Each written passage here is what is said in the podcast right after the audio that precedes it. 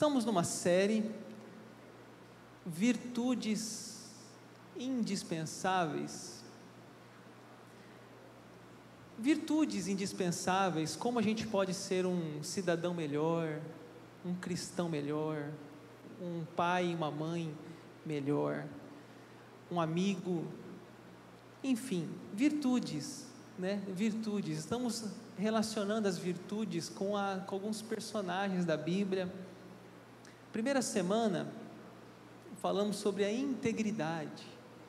Pegamos como exemplo o José do Egito, que a mulher de Potifar falou assim: Deita-te comigo. Ele falou: Como eu cometeria tamanha maldade e pecaria contra Deus? Ninguém estava vendo, mas Deus estava vendo. Isso é integridade. Deus vê tudo e sabe tudo. E o profeta Samuel, né? Profeta ficha limpa. Alguém eu roubei, alguém defraudei, devo alguma coisa? As pessoas disseram: não, você é ficha limpa. Segunda semana, comprometimento. Falamos do exemplo de Ruth, né? Que a um amor pela sogra. Ela disse: sogra, onde você for, eu irei. Onde você morar, eu morarei. Que declaração de amor de uma nora para a sogra.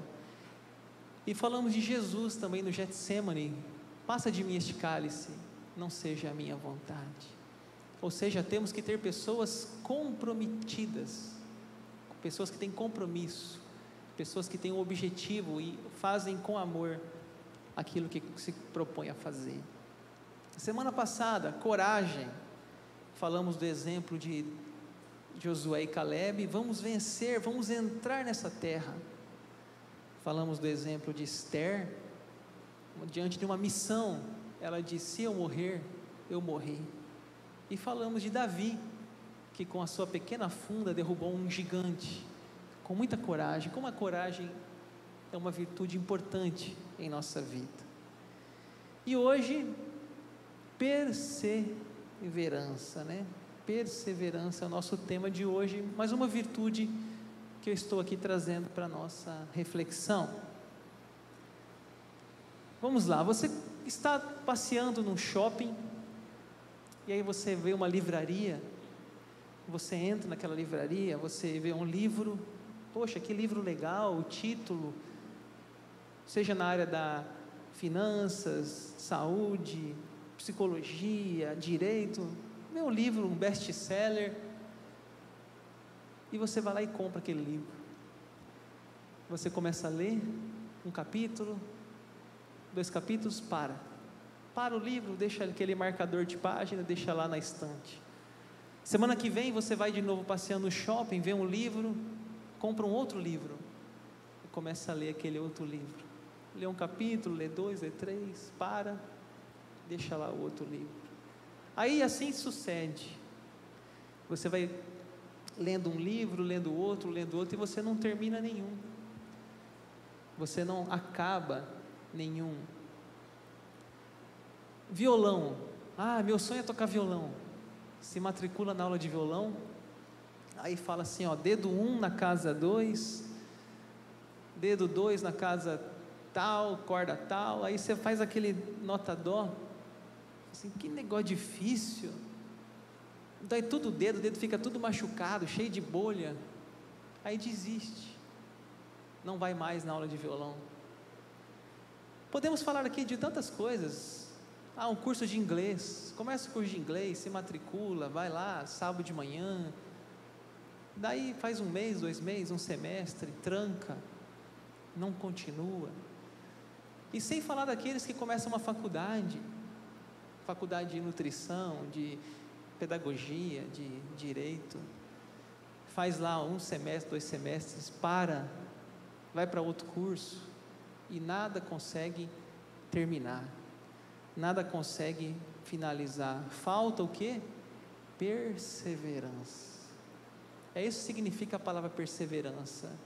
Continuar, persistir, permanecer Olha, você pode ser uma pessoa carismática, comunicativa, visionária, empreendedora, mas se você não tiver a virtude da perseverança, você não vai construir nada na sua vida. Você não vai levar nada ao final. Você vai começar e vai parar. É assim. Olha o, o signific, é, olha essa frase, né? Achei muito bonita essa frase.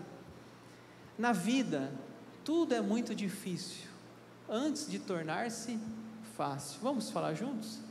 Na vida, tudo é muito difícil antes de tornar-se fácil. Talvez você olhe assim para alguém que fala inglês. Nossa, essa pessoa aí tem facilidade para falar inglês. Mas você não sabe quantas aulas, quantos cursos. Não é? Na vida é assim. Tudo é difícil. Você vê aqui nosso guitarrista aqui, o Elton, né? Os meninos aqui. Você vê fazendo aquele solo, você fala, isso aí é um dom, mas você não tem ideia de quanto tempo de estudo, de aula, de curso, de dedicação. Porque na vida tudo é muito difícil antes de tornar-se fácil. Né? Ah, não, porque você tem sangue italiano. Não, porque você é do signo de Sagitário. É, gente, isso é balela. Tudo é transpiração e dedicação.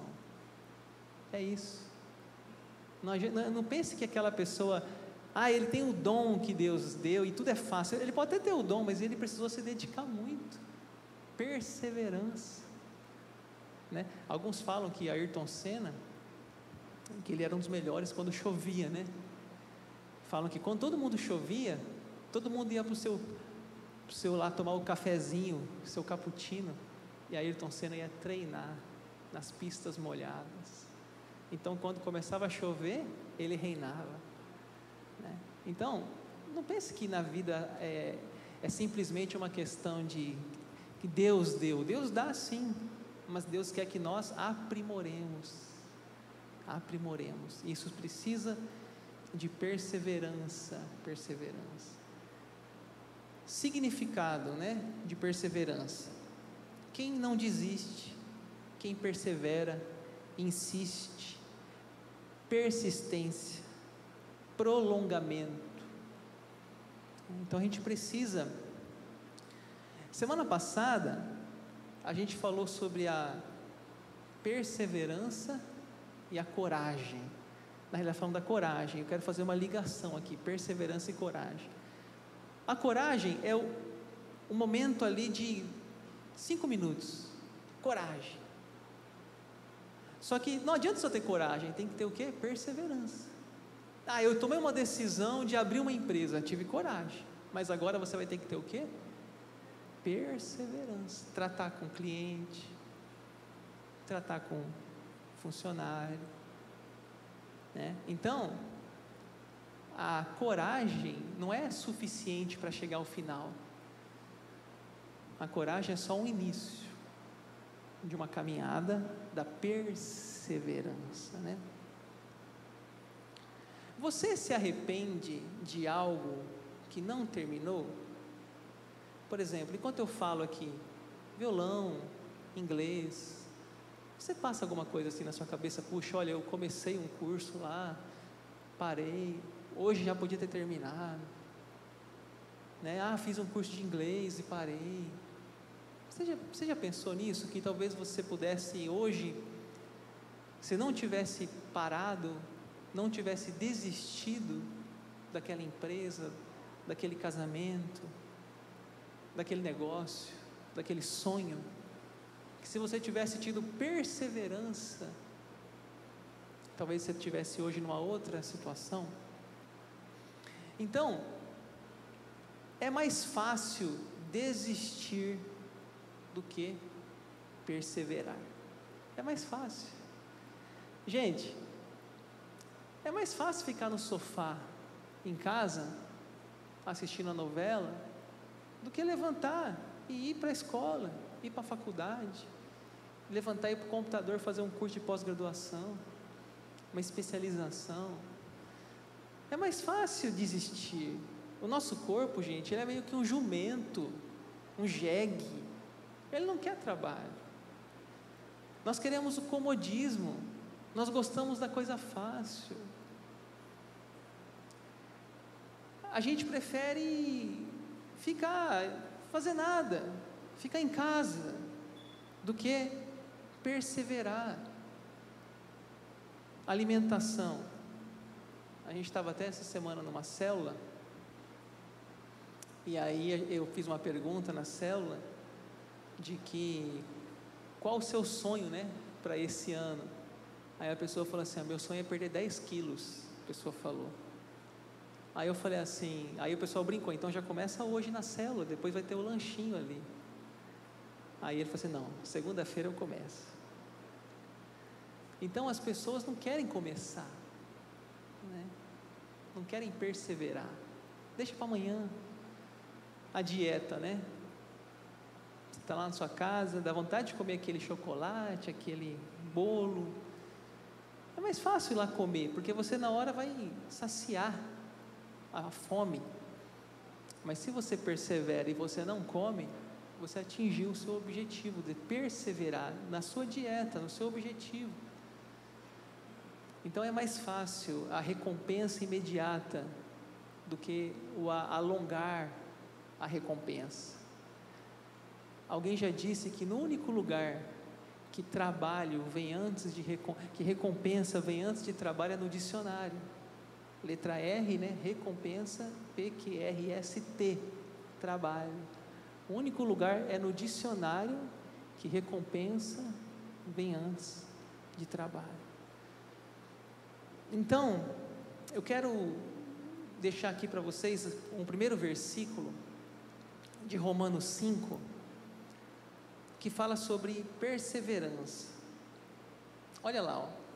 vamos ler juntos?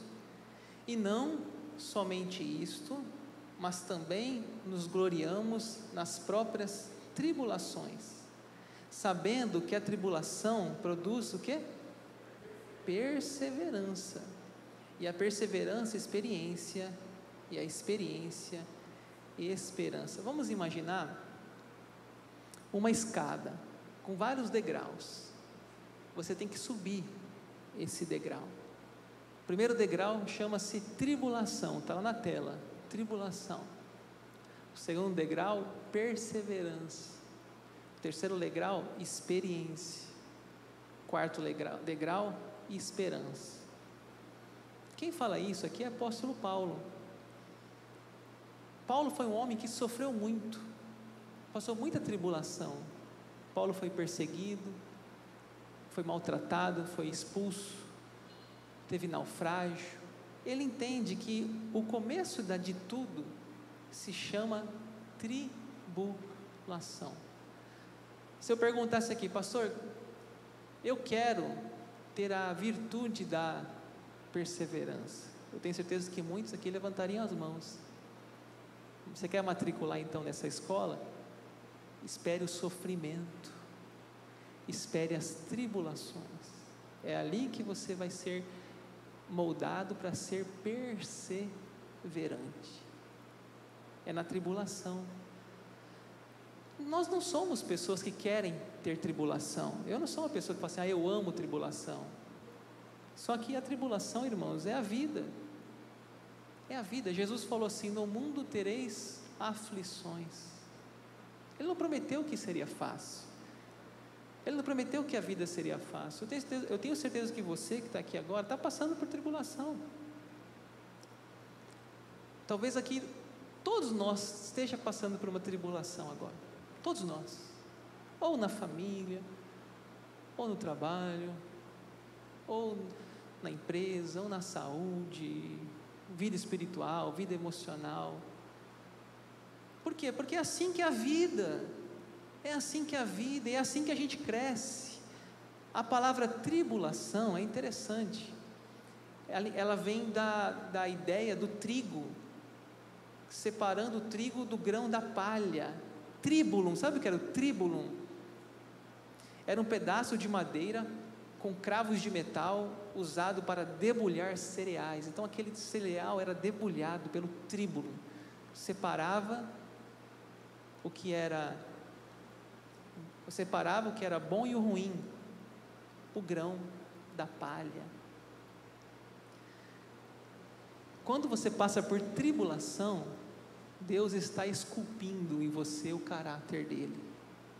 Deus está tratando em você, melhorando você. A criança que a dor nunca educou será sempre uma criança. Deus está trabalhando na tribulação. Deus está formando o nosso caráter. Primeiro degrau, tribulação. Segundo degrau, perseverança.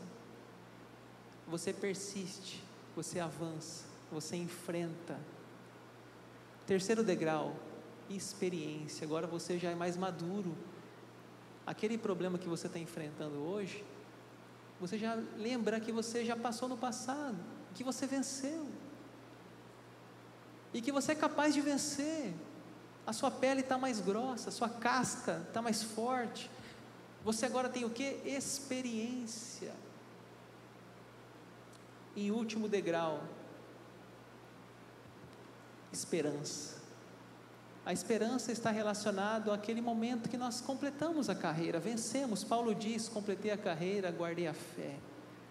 Agora está me, me proposta a coroa da justiça. Irmãos, isso aqui que nós vivemos aqui hoje, isso aqui é, é, um, é um mundo de sofrimento e nós não vamos ficar aqui, é só uma passagem. Somos peregrinos aqui. O que nos está reservado é o céu. Enquanto a gente estiver nessa terra aqui, gente, é um vale de lágrimas, é guerras, é Covid, é desemprego, é morte, é isso. Então nós temos que ir avançando, avançando e completar essa carreira e chegar na esperança, que é a nossa descanso eterno, a nossa salvação. O problema é que a gente, olha, eu antes de, de entrar aqui no próximo tópico, eu achei um poema que fala um, um que eu quero explicar aqui para vocês. O poema fala assim: ó, a estrada para o céu não é reta, há uma curva chamada aflição, um quebra-mola chamado tribulação, pneus furados chamado desânimo. Mas se você tiver um step chamado fé, um motor chamado esperança e um motorista chamado Jesus, você vai chegar a um lugar chamado Reino da Glória. É isso. Essa terra aqui, irmãos, é tribulação. Precisamos ter perseverança. Perseverança. O problema é que nós somos uma geração imediatista. Você já viu quando você vai pegar um elevador? Parece lá, décimo andar nove, oito. Você fala, perdi meu dia aqui, ficar aqui até que hora aqui esperando? Aí quando para, para no quinto andar, você fica lá, quinto, quinto, quinto, quinto, quinto, quarto, terceiro, segundo. Nós não temos paciência. É tudo tem que ser hoje, ontem, rápido. É geração rápida, McDonald's, você chega lá, já pediu, já está pronto, número, pedido, não tem tempo para perder. Então, nós não temos paciência, não temos perseverança, nós não queremos pagar o preço das coisas. Gente, para você fazer uma faculdade, gente, cinco anos é muito tempo. É uma, é uma vida. Aliás, nossa vida ela é mais comparada a uma maratona do que uma corrida de 100 metros. O que é uma corrida de 100 metros? Gente, 100 metros, acho que é metade desse quarteirão aqui. Uma corrida é um tiro.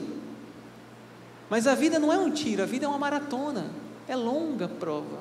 É longa, é longa, é longa. Precisamos de perseverança. Perseverança. Vai devagar e vai sempre. Diz que Dom Pedro falava isso para o seu cavaleiro: Vá devagar que eu tenho pressa. Vai devagar, a vida é longa. Não adianta ter pressa. O exemplo que eu trago para nós hoje é o exemplo de Jó. Você deve já ter ouvido falar, né, de Jó. Jó é um exemplo de pessoa que sofreu todo tipo de, de problema, né? Jó. Às vezes, você vê, às vezes você vê uma pessoa passando por problema, você fala assim: olha, está sofrendo igual a Jó. Vamos ver um pouquinho o que aconteceu com ele? Em primeiro lugar, Jó perdeu os seus bens. A Bíblia começa falando que Jó era um homem muito rico, tinha muito bem, e de repente perdeu tudo. Os saldeus lá entraram, roubaram, houve uma queimou a plantação, perdeu, perdeu tudo que ele tinha. Mas depois, ele perdeu também a sua família. Os filhos dele estavam reunidos numa, numa casa, houve um terremoto, caiu o telhado, matou dez filhos,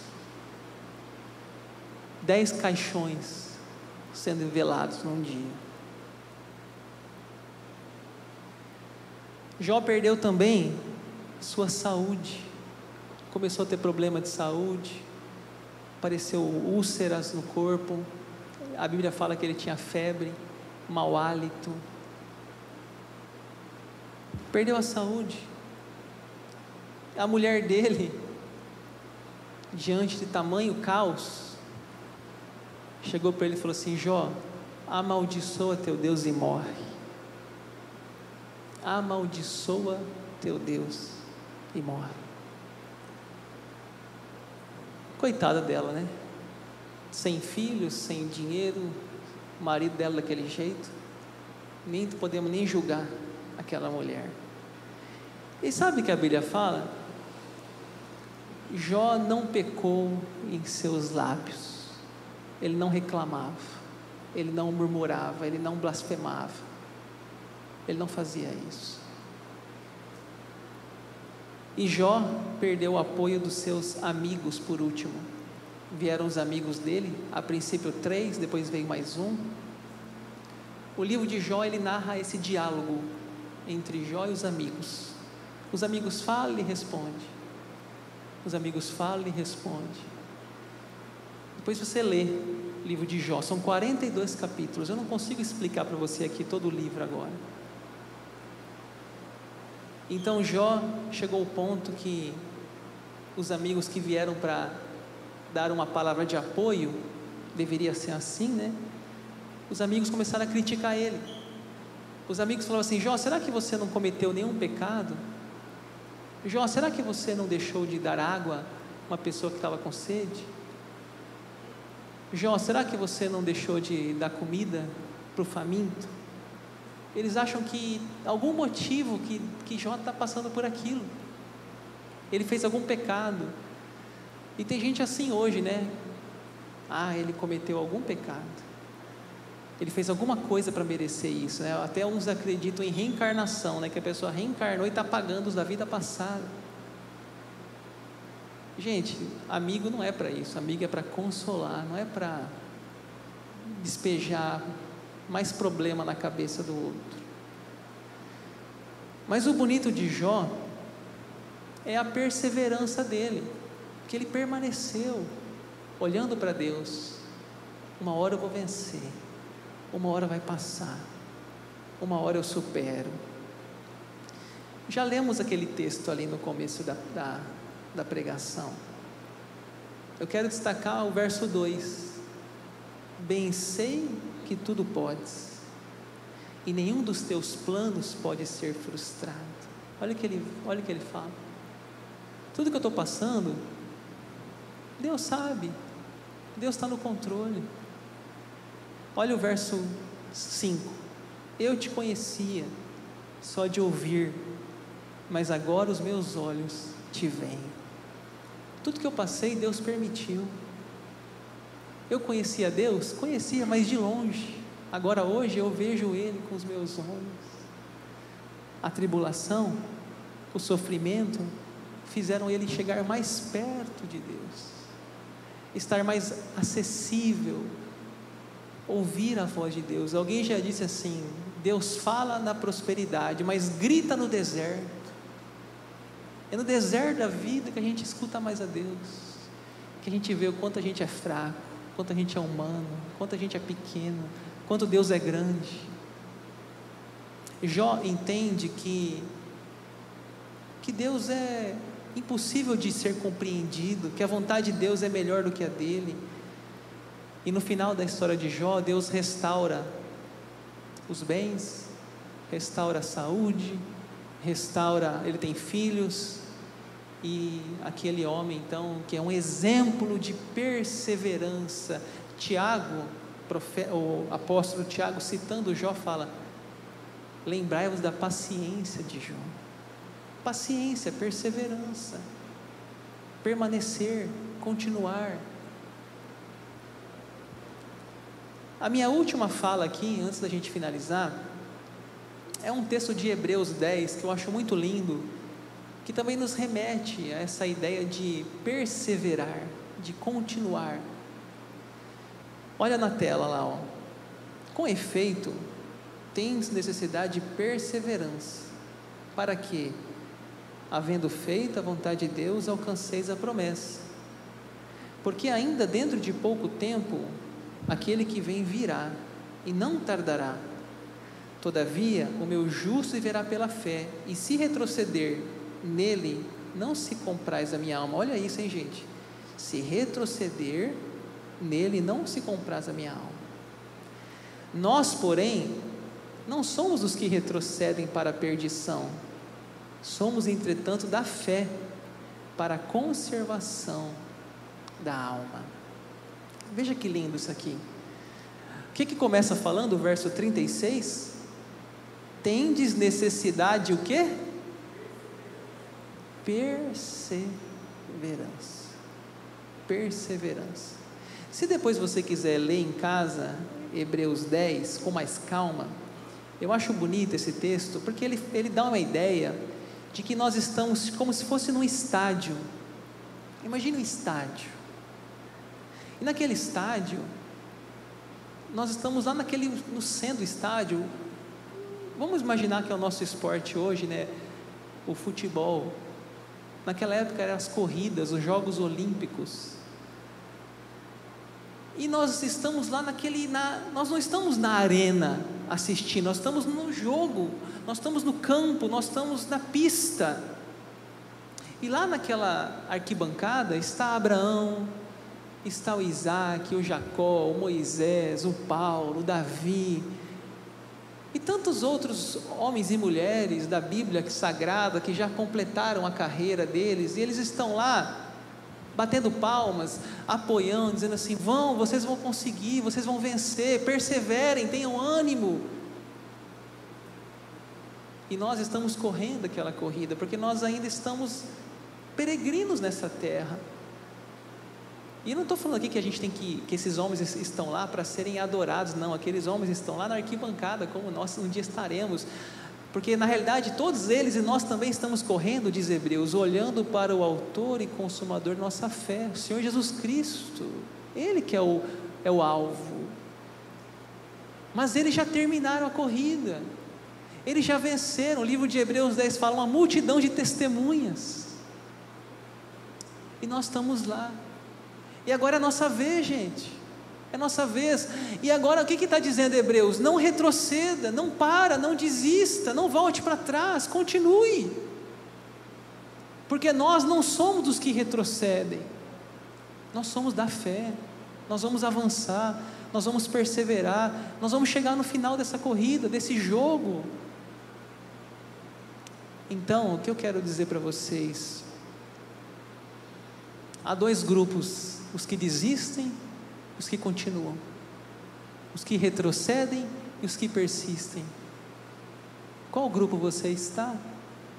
Mantenha-se firme, firme na sua faculdade, firme no seu casamento, firme na sua vida espiritual, firme nos seus sonhos, firme no seu curso de inglês, na sua dieta, firme, persevere, persevere nos seus projetos, persevere, avance, não desista.